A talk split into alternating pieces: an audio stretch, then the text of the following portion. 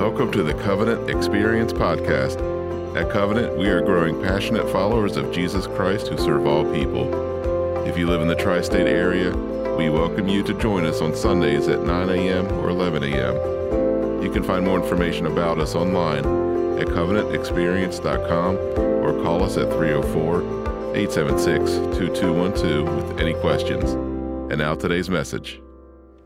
My name is Pastor Chris. I'm one of the pastors here. I'm the student pastor here at Covenant. It is a pleasure to be with you, and I have the privilege and opportunity to bring to you God's word this morning. And I'm thankful for that opportunity. A couple of things I want to announce.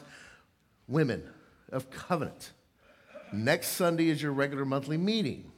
Normally at 5 o'clock, y'all come down here and meet here, and y'all have a great time hanging out together, praying with each other, about studying God's word.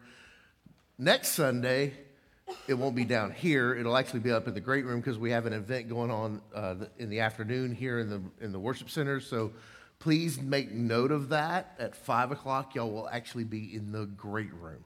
So if you have not been to one of the Women of Covenant meetings, you'll want to come. If you have, you'll want to come. Either way, come.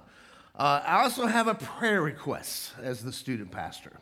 Friday afternoon, uh, we will be leaving and taking around a little over 30 students to reboot at Skycroft. We did this last year. We've done this several years, but uh, we are going to go back. Um, this is an opportunity for our kids to engage, re-engage and re uh, take their get their minds set back on God and what God desires and what God wants. And last year it was a phenomenal experience. We had about 20 go. This year we have 30 going, so it'll be even bigger.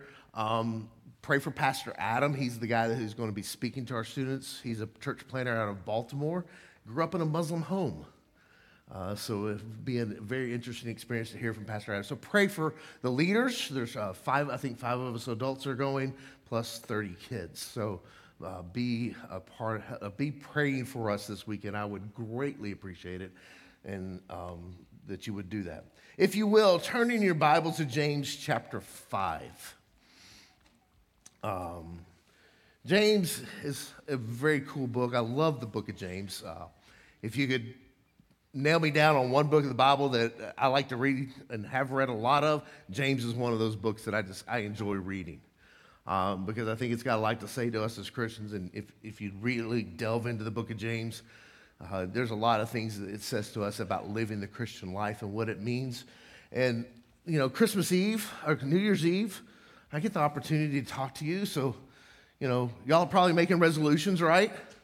Getting ready for the new year, ready to get healthier. You know, you know what that means. I'm going to get healthier this year. You know what that means? I'm going to lose weight, right? That's what you're really saying. But I'm going to say it too. I'm going to get healthier this year.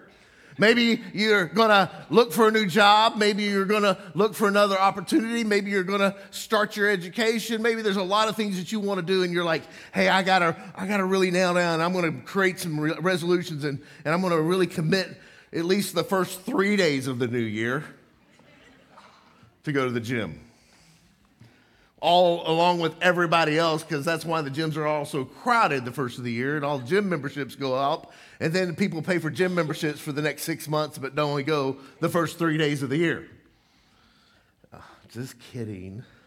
I heard it once said that really you should make three resolutions every year.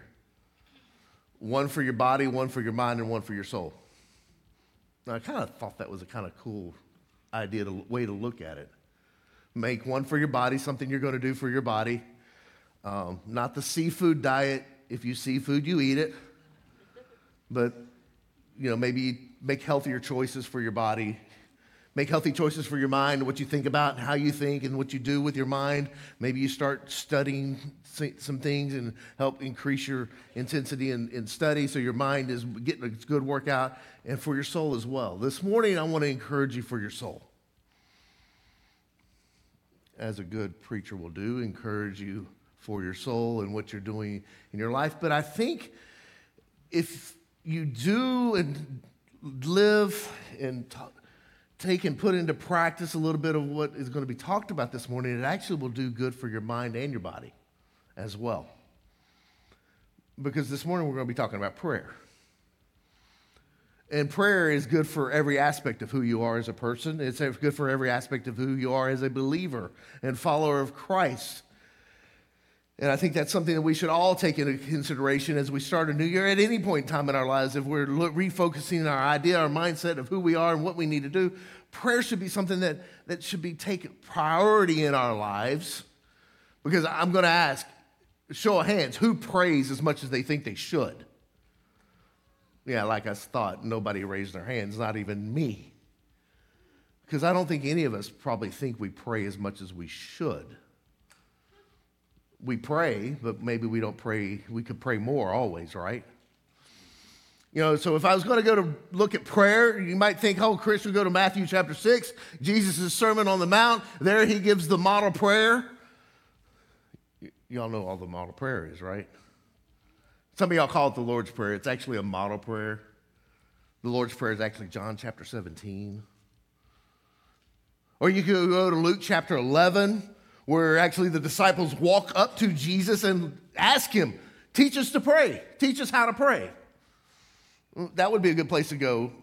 You could go to Ephesians, and where Paul, several times in the book of Ephesians, just breaks out in prayer as he's writing the book of Ephesians, a letter to the church at Ephesus. He just breaks out in prayer for a couple of verses. And you could go to a couple of those different places where he breaks out in prayer in other books of the, that he wrote.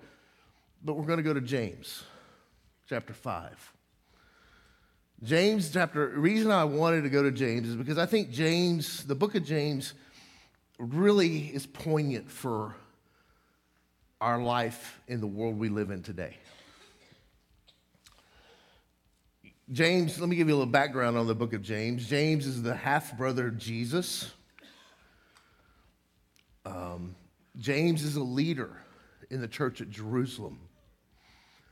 Church history tells us that James was actually stoned by the Pharisees. They're not sure when, either 62 or 69. They're not sure exactly the date, but he was stoned by the Pharisees for his faith in Christ. James is writing the book of James to people that were a part of the church of Jerusalem who had been dispersed throughout the region because of their faith in Christ, and, and many of them had been dispersed because of persecution. They had been sued by Jewish people because of their faith in Christ. They had been, their businesses had been boycotted because of their faith in Christ, and so they lost business because of it. Uh, many things were happening to the Jewish Christians in Jerusalem, so many of them looked for opportunities to take care of their life and help their life and, and disperse outside of Jerusalem. And, and James is writing to this group in Jerusalem and outside of Jerusalem who were primarily Jewish and from a cultural standpoint. And he's writing to them, and if you read the book of James, there's a lot of Jewish um, imagery in it, and, and, but he, he's dealing with this and he, he's, the whole book of James is talking about, he, he's talking about living the Christian life and how you live the Christian life the way God intended for you to in the midst of persecution, in the midst of criticism, midst of pain and sorrow and hurt. Nobody in this room is dealing with any of that, right?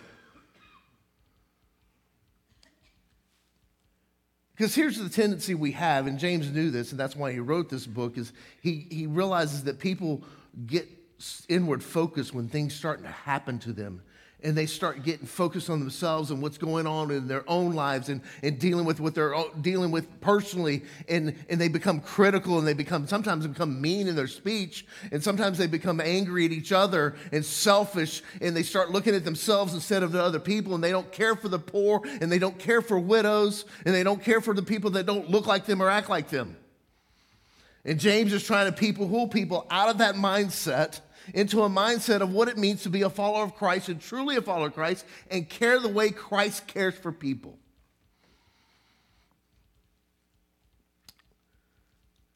He wanted to get rid of the double mindedness that hinders our effectiveness as followers of Christ, where we're focused on the world and focused somewhat on Jesus.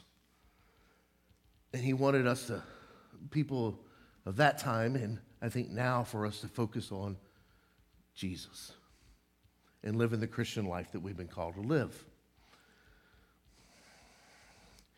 he calls his people, the people that he's writing to, to repent, to be humble before God and allow God to exalt them. James calls them to work diligently to bring other sinners back to faith in Christ. And then he comes to James chapter 5. And we come to this part about prayer in verse 12, is where we're going to start looking. But before that, in James chapter 5, verse 7 through 11, some interesting things happen. One of the most interesting things about 7 through 11 is he uses the word patience seven times. I hate that word, right? Amen. Any of y'all ever prayed for patience? I don't have it. I have to pray for it because I don't have it. I just need it. Here's the interesting thing. In verse 12, through the end of the chapter, through the end of the book, he uses the word prayer seven times. Now, I'm not a numerologist that thinks you have to look at all the numeral numbers and how they're listed in Scripture and figure out the mystical meaning behind it all. I think it's a coincidence. I think it's a cool coincidence. I think it's something that is encouraging to us to realize that in order to be patient, maybe we need to pray more. That's what I think it says to us. In order to be better, be more patient, when you're driving in your car and people don't act the way that you would want them to. Remember, I'm pointing four fingers back at me when I'm pointing at you about these things. That's, that's my issue is I get, I drive a lot. I'm sorry. I get impatient with people that don't drive like I want them to. I mean, good grief, can't they read my mind and go faster and don't do that? Maybe we need to pray more. Maybe I need to pray more. So, why not begin the new year with an reinvigorated desire to pray? Let's look at this verse. First thing James says is any among you suffering? This is a response to a defined situation, a definite situation. Definite situation is any of you suffering? Am I suffering this morning? Physically, emotionally, spiritually, financially? Is there something going on in your life you're just suffering with? James gives us a very distinct command. What's that command? Pray. Now, notice what James doesn't do. James doesn't say, pray, and this and this and this and this and this will happen to you. There's no promise with this prayer. There's no promise of God will take away all your pain. God will take away all your sorrow. God will bless you financially. None of that. All that is asked of you is to pray without entertaining any idea of what might happen in return. We should just pray. Why? Because we're seeking the one who created us, the one who saved us. That should be our reward.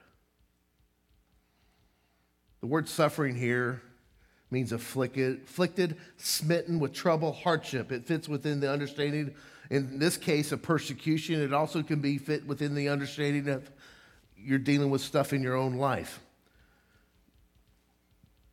Jim Elliot once wrote The saint who advances on his knees never retreats. So if you're suffering, let him pray. Now, to understand what James is dealing with and talking about here in verse 12, let's scoop back a verse, or verse, yeah, verse 12, let's scoop back a verse to verse 11. But of all, above all, my brothers, do not swear either by heaven or by earth or by any other oath but let your yes be yes and your no be no, so that you may not fall under condemnation. This is a warning against about making taking oaths when difficult things happen. In other words, don't ever pull this one. God, if you get me out of this, I will.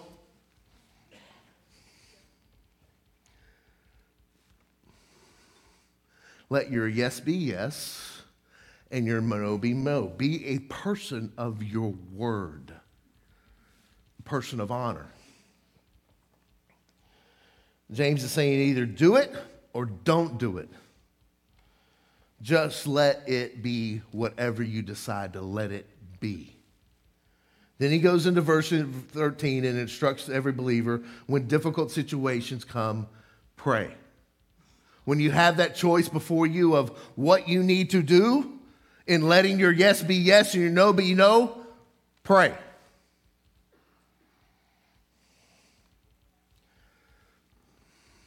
Prayer is our source of strength in life in most in any situation. It should be our go-to. It should not be our emergency call.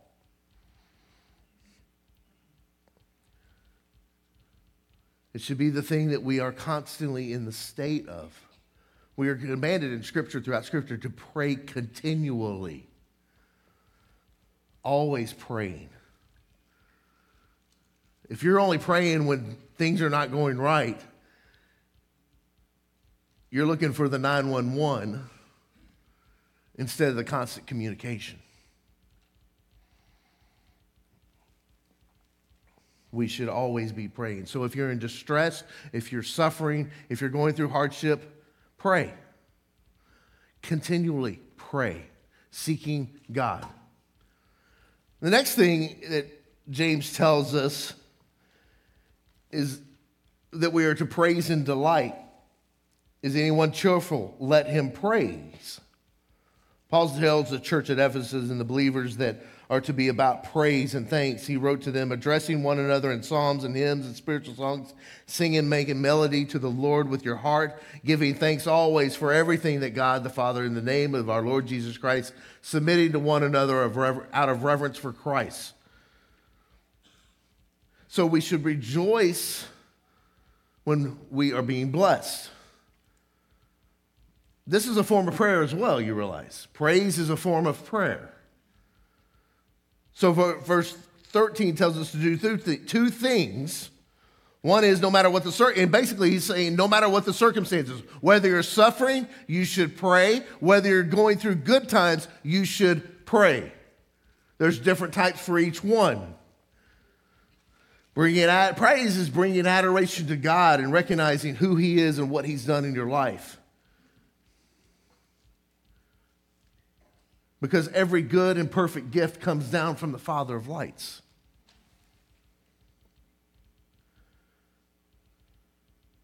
So we should pray in suffering.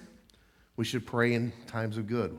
So we basically should be always praying. It should be a habit in our lives that we always practice. Whether it's a regular time of prayer when you get up in the morning or when you're sitting there drinking your coffee, when you're taking your shower, when you're driving down the road, or if it's just something comes to your mind and you pray. You should always be seeking to pray. When I was in college, I had a mentor of mine, Dr. Steger, who's one of my religion professors at Ouachita, and he told us that, you know, anytime God brings somebody to your mind, pray for them. If, especially if it's somebody random that you hadn't thought about in a while. So this happened to me my February of my freshman year of college for the whole month of February, it seemed like every time I turned around, this name kept on coming up in my mind. His name was Vincent Holmes. And I took my doctor, my professor, my mentor's advice and said, you know what? I'm going to pray for Vincent. So every time his name came up, I prayed for Vincent. I didn't know what was going on Vincent. Vincent and I had a very strange relationship in high school. Vincent liked to consider me his punching bag. He always was trying to pick a fight with me. One day I'm sitting there, I'm playing center on the offensive line, and I'm over the ball in practice, and he's the, the nose guard over top of me, and we're getting ready to run a play, and I'm standing over the ball, getting ready to snap the ball. And for some reason, only Vincent knows, Vincent just blew me up. Just boom. The quarterback wasn't even under center yet. He, for no reason, he just, I stood up, grabbed the ball, walked five yards forward, put the ball down, and called my huddle for my team. He would, he would pull things like this, come and blindside me and hit me. From all I knew in February of that year, uh, my freshman year at college, Vincent probably was dead from being a drug dealer. I wasn't far off what I found out later. I prayed for Vincent the whole month of February. Every time I turned around, it seemed like Vincent's name was coming up. I was praying for him. Later that year, that summer, went back home. I was at the high school gym working out. Vincent came walking by. He said, Hey, Chris. I was like, Hey, Vincent, what's going on? He said, I need to talk to you. Okay. You want to talk right here? I really didn't want to leave the company of everybody in that room and go to Vincent's to some private place. You know, I was kind of like smart like that. He's like, Chris, I want to tell you. He said, I, I accepted Christ as my Savior this year. Really, Vincent? What happened? He said, Well, in February, I was going to go sell drugs down in Dallas. I was taking some cocaine down to Dallas. I was going to go sell it. My parents, for some reason, made me go to church.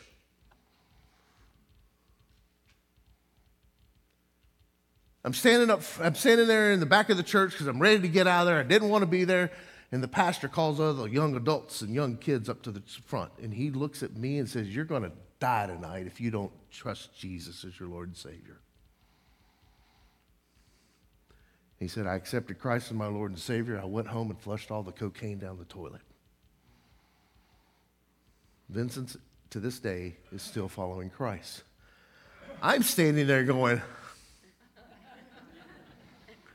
I was like, I got a story to tell you, Vincent. He's like, What's that? And I said, You said this was February. He said, Yep. I said, You know what I was doing the whole month of February? He said, What? And I said, I was praying for you. He's like, What? I was like, Yeah. For some reason, I have no idea why. Now I know God put your name on my mind, and so I started praying for you, praying continually for you. And I kept praying for you, and I prayed for you, and I prayed for you. And I said, and the whole time I'm praying for you is, God, I have no idea why I'm praying for this fool. He's probably dead. He said, Well, I would have been.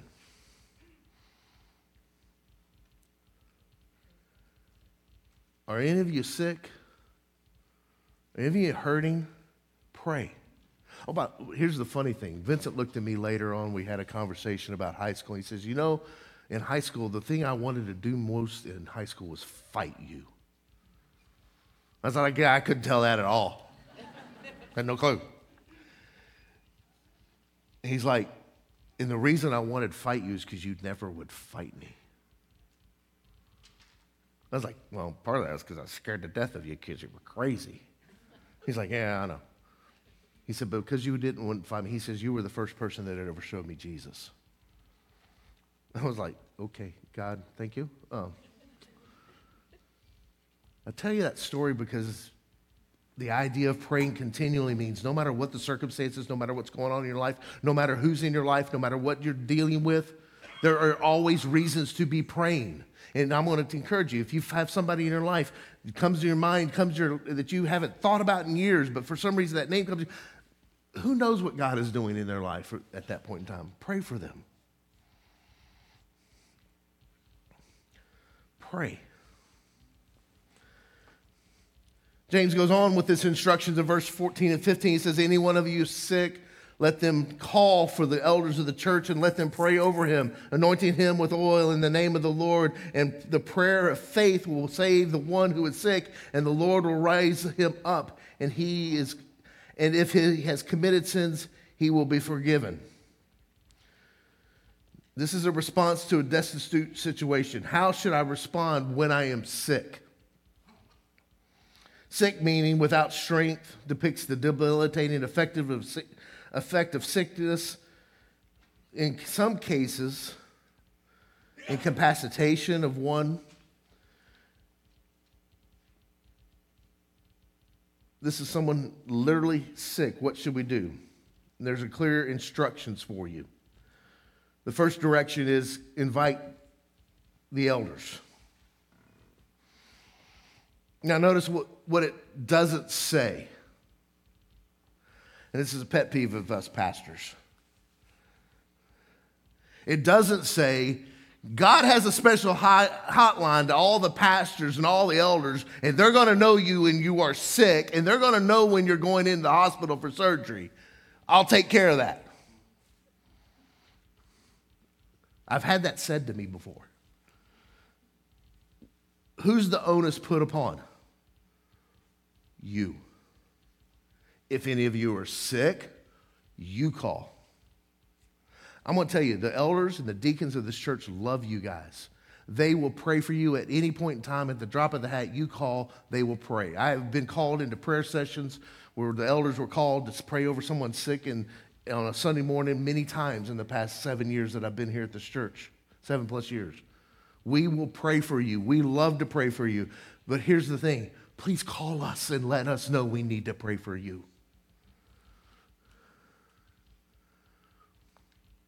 I'm just like you. There's not a bat phone in my house that's aligned to God that tells me so and so's in the hospital today about to have surgery.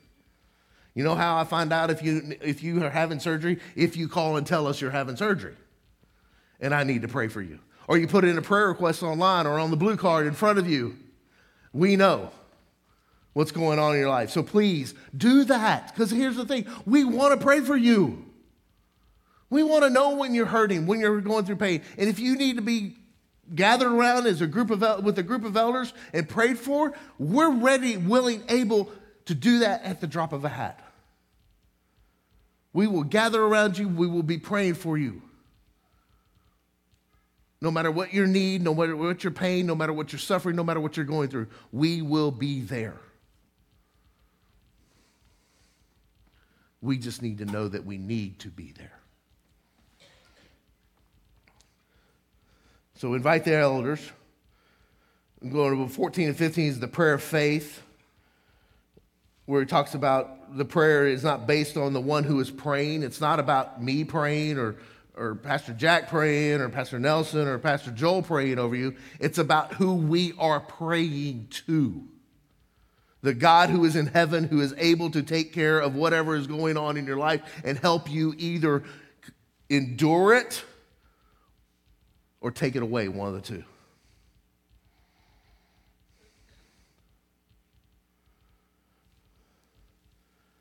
The prayer of faith is the trust of who is being prayed to, not the ability of the person who is praying. And then there's the anointing of oil. Now, there's much debate over this. Is this a ceremonial thing or is this a medicinal thing? I come down on the side of yes. There is a ceremony. You ask the elders to come, and I guarantee if Jack Tennett's there, he's got a bottle of oil in his pocket, and he will rub your head with oil as a ceremonial thing. But there is also medicinal things there too, because oil in the New Testament times was used for healing, was used to help people feel better.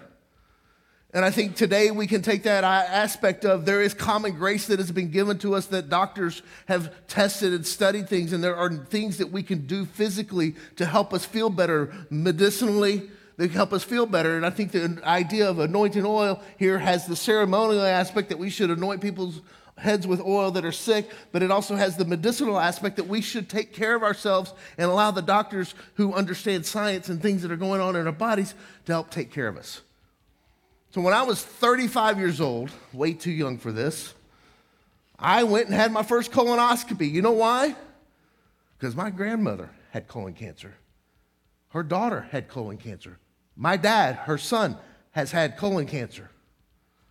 There is a high chance that I might get colon cancer. So, you know what I need to do medicinally to make sure I'm taking care of myself?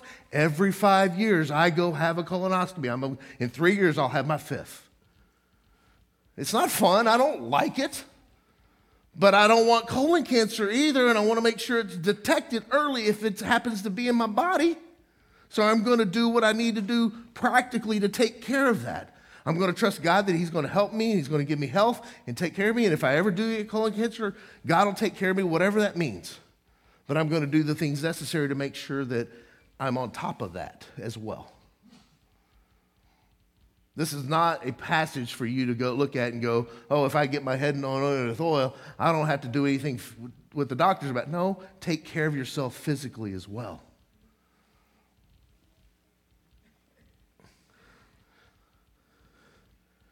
So we should do this. You should seek the elders to pray for you. You should seek the elders to pray the prayer of faith because they're praying to the God who is in heaven for you, and you should seek to have your head anointed and, if, necess- and if necessary, seek out the medical care and attention that you need to take care of yourself so that you're healthy. Because God can use medicine too.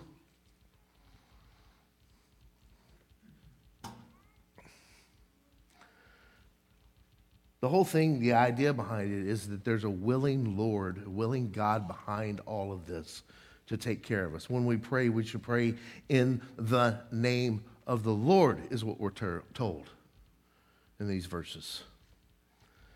This is synonymous with the will of the Lord or let God's will be done. 1 John 5 14 says, And this is the confidence that we have toward him, that if we ask anything according to his will, he will hear us. Or James 4:15 he earlier says instead you ought to say if the Lord wills we will live and do this or that. Ultimately, ultimately any prayer of faith is designed what God's will is for that person and seeking what God wants in that situation. And sometimes what God wants is not always what we want. And that's why we need to make sure our will and His will aligns. I use the example of Jesus in the Garden of Gethsemane on this one a lot. Jesus goes in the Garden of Gethsemane the, the night before he is crucified. And what does he pray? Lord, take this cup from me.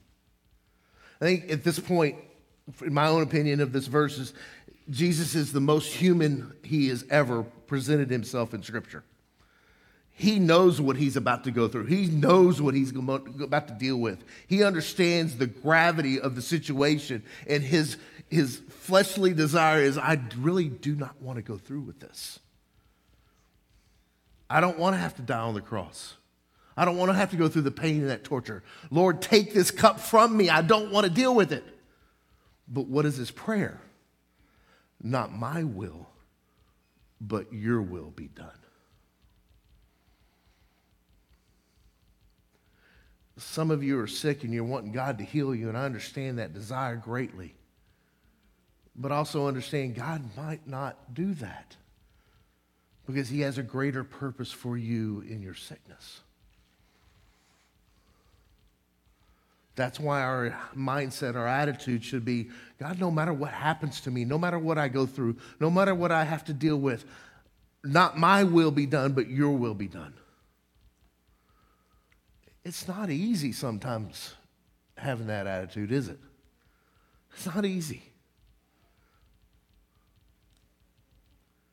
But that's what we are as his vessels.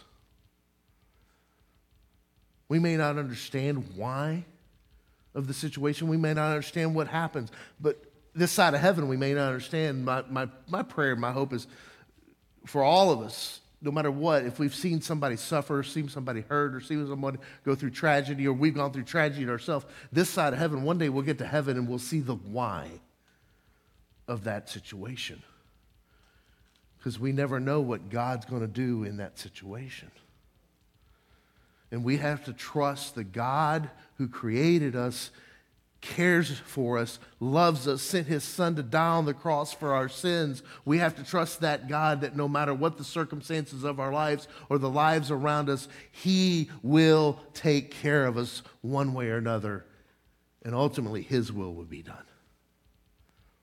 His good, pleasing, and perfect will.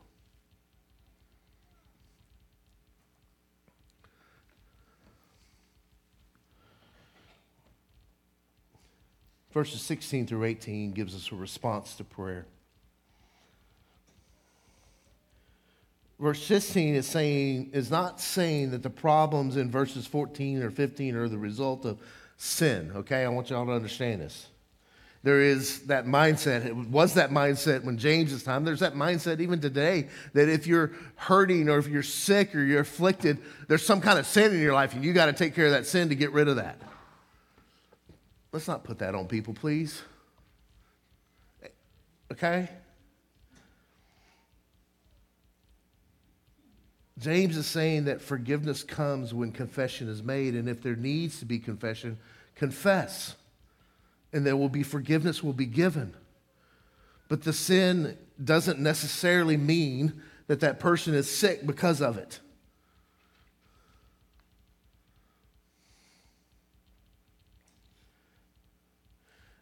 Healing will come. Maybe not this side of heaven. Trust me, I physically am looking forward to the day that I'm not in pain in my shoulders all the time when I get to heaven. I'm sure all of you have some ailment that you're looking forward to not having to deal with when you get to heaven. Because uh, ultimately, heaven's going to mean glorification, and glorification means our bodies are going to be great. and both these ankles that hurt me all the time and these in the shoulders and the neck that hurt me all it's going to be on that ringing in my ear i have it's going to go away. Y'all are probably looking at me going well chris i've got this and i got i get you y'all got stuff too and y'all are dealing with stuff too. And this side of heaven we're just going to have to live through that and trust god that he's going to take care of us through it and on the other side of heaven we're going to jump up for joy because we don't have to worry about that stuff anymore But just because you have situations in your life that physically hinder you doesn't mean that it's a sin in your life that's causing that problem. Don't do that to yourself. The reason we confess our sins and we confess our sins one to another is so that iron sharpens iron and we're able to build each other up, encourage each other, strengthen each other, and empower each other to be the Christians that God has called us to be. That's why the word effective in verse 16 the effective, the efficient prayer of a righteous man. The Greek word for effective there is the word that we get our word energy from. So, the energizing power of prayer, the energizing prayer of a righteous man.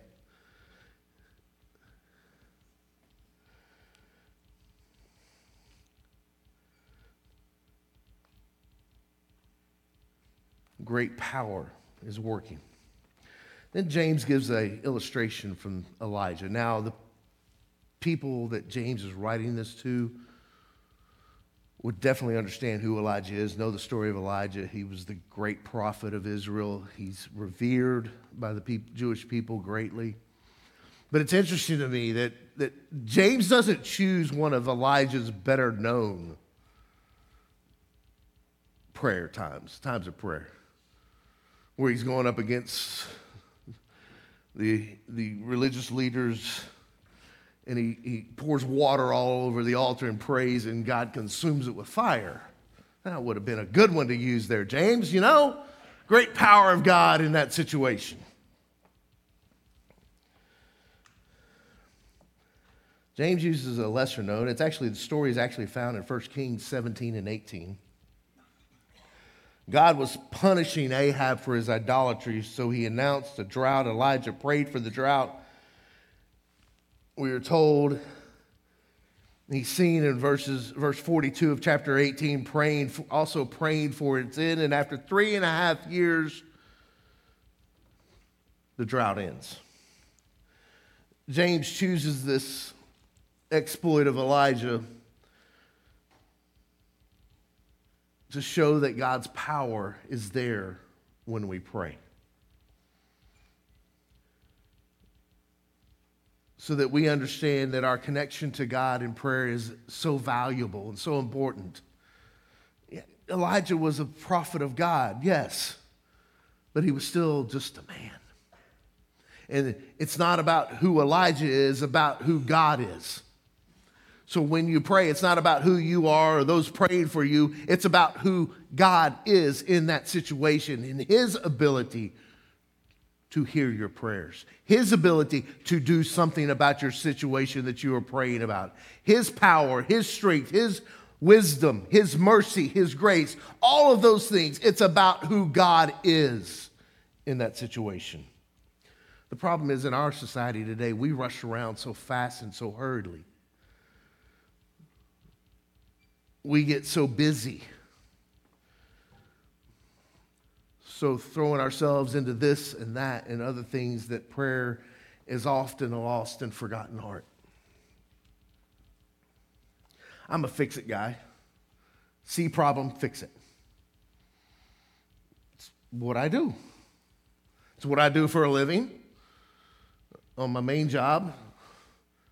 So I, you know, it, it's always, for me, it's always pull back, Chris.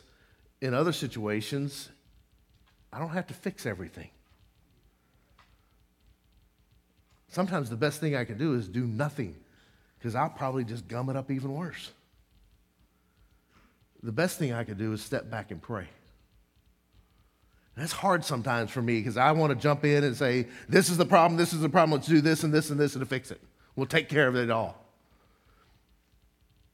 And sometimes the best thing I can do is take a step back and go, Okay, God, I'm going to trust you in this situation to take care of this situation. And if you need to use me in that in some way, I'll be happy to do that for you. But we get in that hurry there's a reason there's a verse in the Bible that says, Be still and know that I'm God. Y'all understand that, right? There's a reason that mindset was it's set during the during the psalmists, right? I think that is even more poignant today in our society with its rush and hurry and busy and speed and go, go, go attitude and schedule making. That there are times that the best thing you can do is put everything down Say no to situations and be still and know that He is God. And pray and seek Him and trust that the God who is there and loves you will take care of whatever you're going through. Let's pray. Father God, we thank you so much for your goodness and grace and your love for us and your desire for us to be truly, fully followers in, of you, and that prayer is an essential aspect of that for us. Lord, help us to seek you. Help us to come together as a body of believers to seek you more, to pray for one another, to encourage one another, to strengthen one another for the life that is ahead of us. And Lord, as we get, we get ready to start a new year, kind of a starting point for new decisions and new ideas in our own lives, Lord, help us to seek you more in 2024, Lord. Thank you for loving us. Thank you most of all for your son, Jesus, who died for us. And it's in his name we pray. Amen.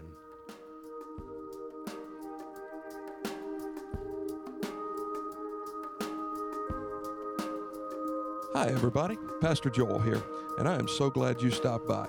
I pray this podcast helps you in your walk with God. And if you're listening with questions about faith of any sort, God is not afraid of those questions, and neither are we. Join us any Sunday morning at 9 o'clock or 11 o'clock in the morning. If you're new to our area and looking for a church home, I hope we'll see you soon and have the opportunity to welcome you properly and personally through our doors. And if you live in the tri state area, but you're already a part of one of the other phenomenal church families here, I pray this podcast has been a great addition to the primary teaching you already receive from your local pastor, and that you've been better equipped to serve your own church family. So let's all go make Jesus famous this week. Share his love every chance you get until we meet again, and God bless you.